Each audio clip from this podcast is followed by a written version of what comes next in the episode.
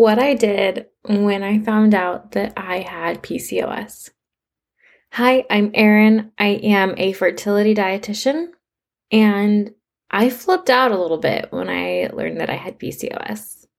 Welcome to season three of Hormone Bestie. We are here. So it's been a couple months since we have chatted, and I am looking forward to getting back on a weekly basis with you. As always, I am honored to be a part of your day, and I hope that this podcast can serve you in a multitude of ways. Whether you are trying to understand your body, get pregnant, to survive this insane world that we live in, I'm here for it, and I'm in it with you, and I'm here for you. I'm really excited about this season because I think it's going to be a little bit different. I'm going to be talking some more about my stories, what I've been going through, what my clients have been going through, and we're just going to get a little bit deeper and talk a little bit more about stuff that maybe you've been experiencing really dive deep into some things. And today we're going to get up close and personal because last year I was told that I have PCOS. And while for a while I suspected that this could be the case, it really did hit me. And it hit me pretty hard.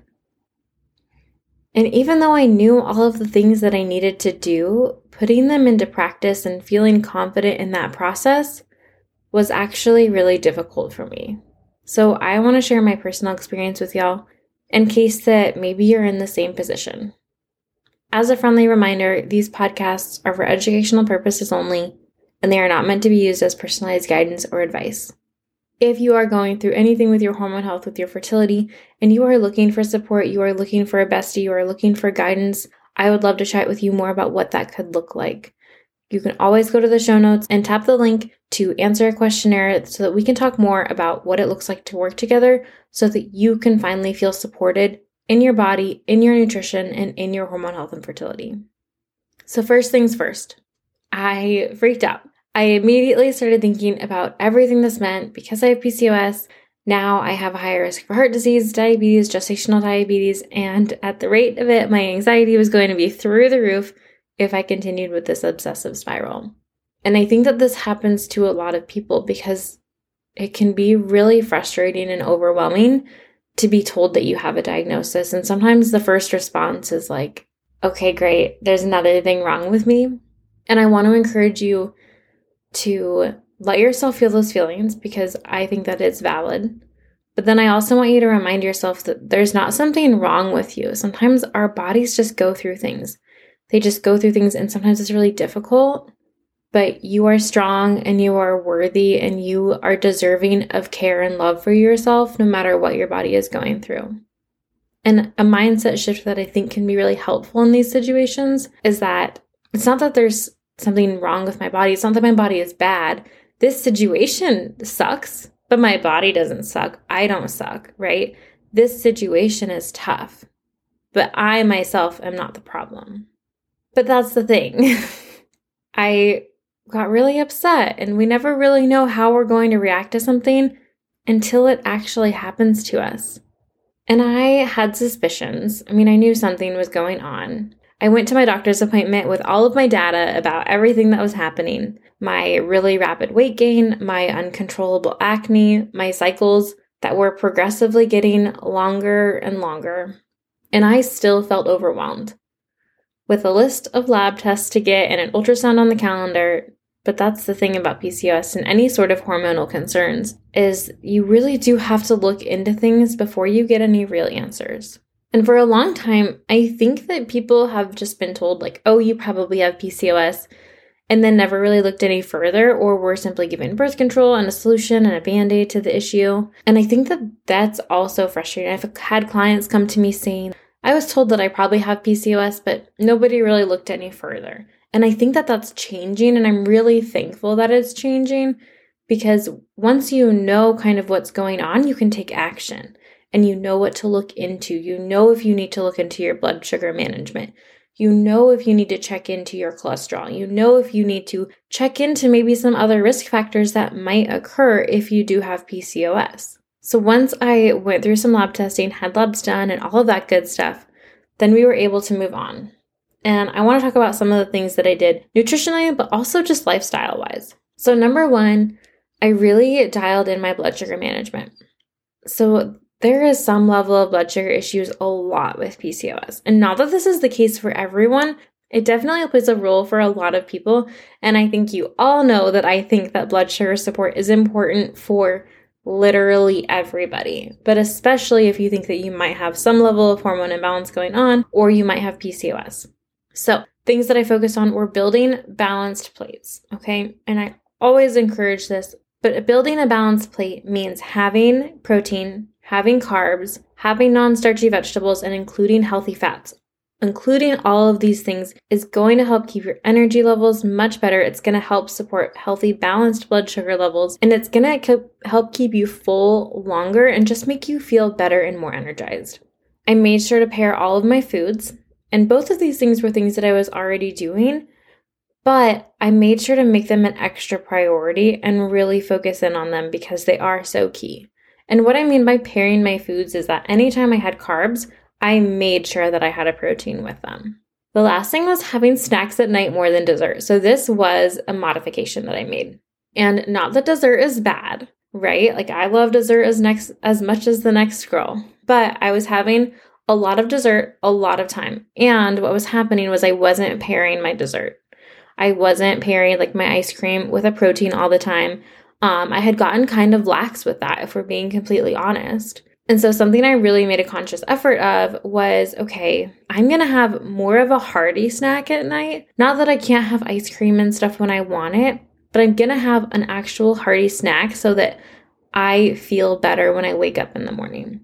So, some things that I would have are like cheese and crackers or cheese and fruit. I really like cheese before bed. Um, sometimes I do kefir with some fruit and granola. Dairy can also just be super supportive for sleep as well, so that is often a good idea.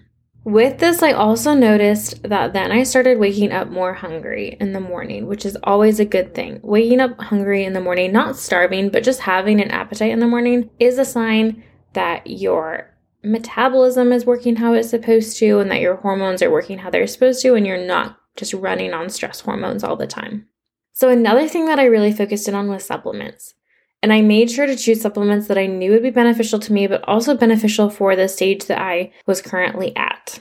What does that mean? What does it mean beneficial for the stage that I was currently at? So, with that, we knew we were trying to get pregnant. And so, I also didn't want to be taking anything that could potentially be bad if I did get pregnant. One of these is Ovasitol. So, inositols are super, super helpful in PCOS.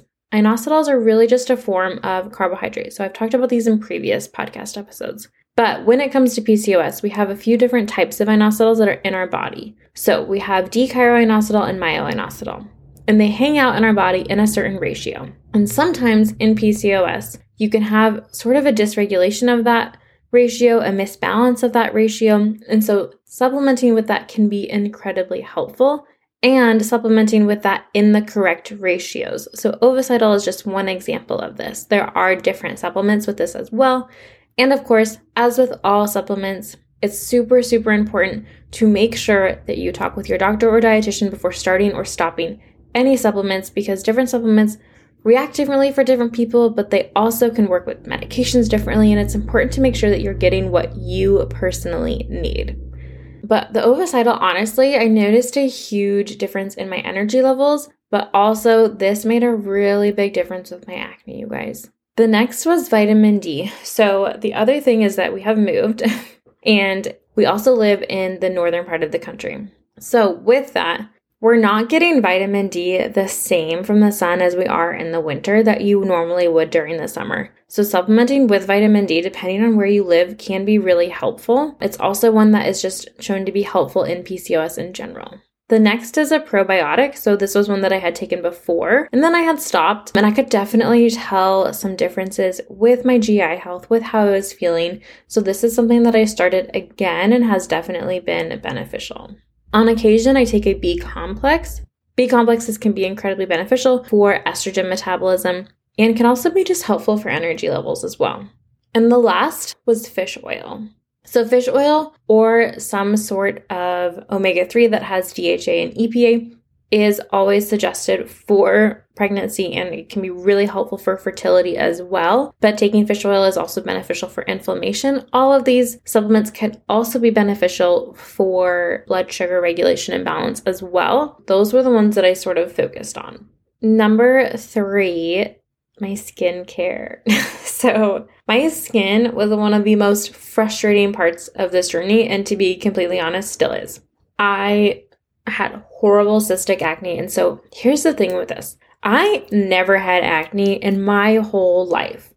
And then, when I went off of birth control in my early 20s, all of a sudden, I had a cystic acne all around my jawline. It was horrible. It was uncomfortable, so painful, and it seemed like nothing I did was helping it. So from there, I went to the dermatologist. I got put on a retinol, and the topical retinol made the biggest difference. But then I ran out of it and I didn't find a new dermatologist. And I was also just kind of wanting to get to the root of this and having a little bit better understanding. Also, with the knowledge that once I get pregnant, I will not be able to use the retinol. So I kind of wanted to have some different solutions as well. The Ovasitol was super helpful for this. My blood sugar balance has been huge, has made a really big difference, along with some of the other supplements as well.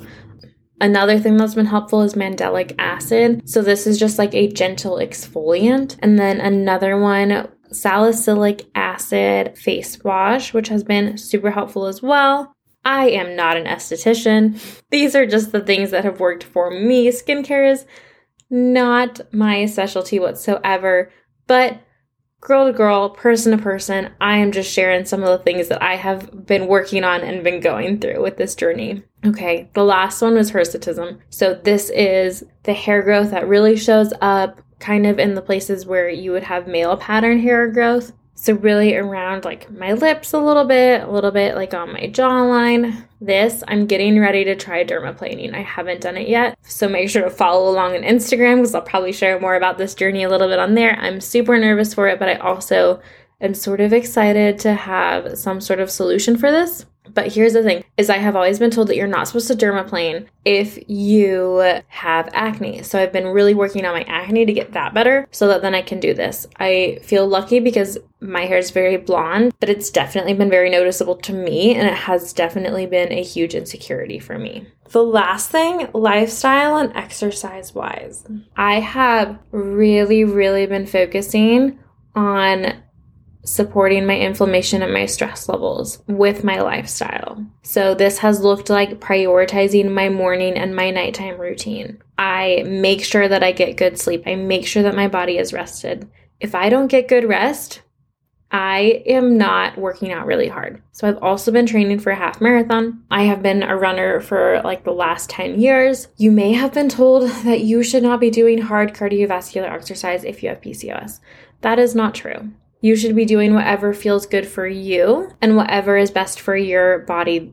Exercise has to be personalized. That being said, strength training is incredibly beneficial for PCOS because of the beneficial effect that it has on blood sugar balance. Strength training can be super, super helpful. So, I have been doing a combination of strength training, running, course training for my half marathon coming up, and trying to keep both of those things in check. So, really, that looks like I run four days a week and I go to the gym about three days a week and I take at least one to two days completely off from exercise a week and maybe I'll do some walking or hanging out playing with Rosie, that sort of thing. But that's about it. I have also been really working on limiting my caffeine.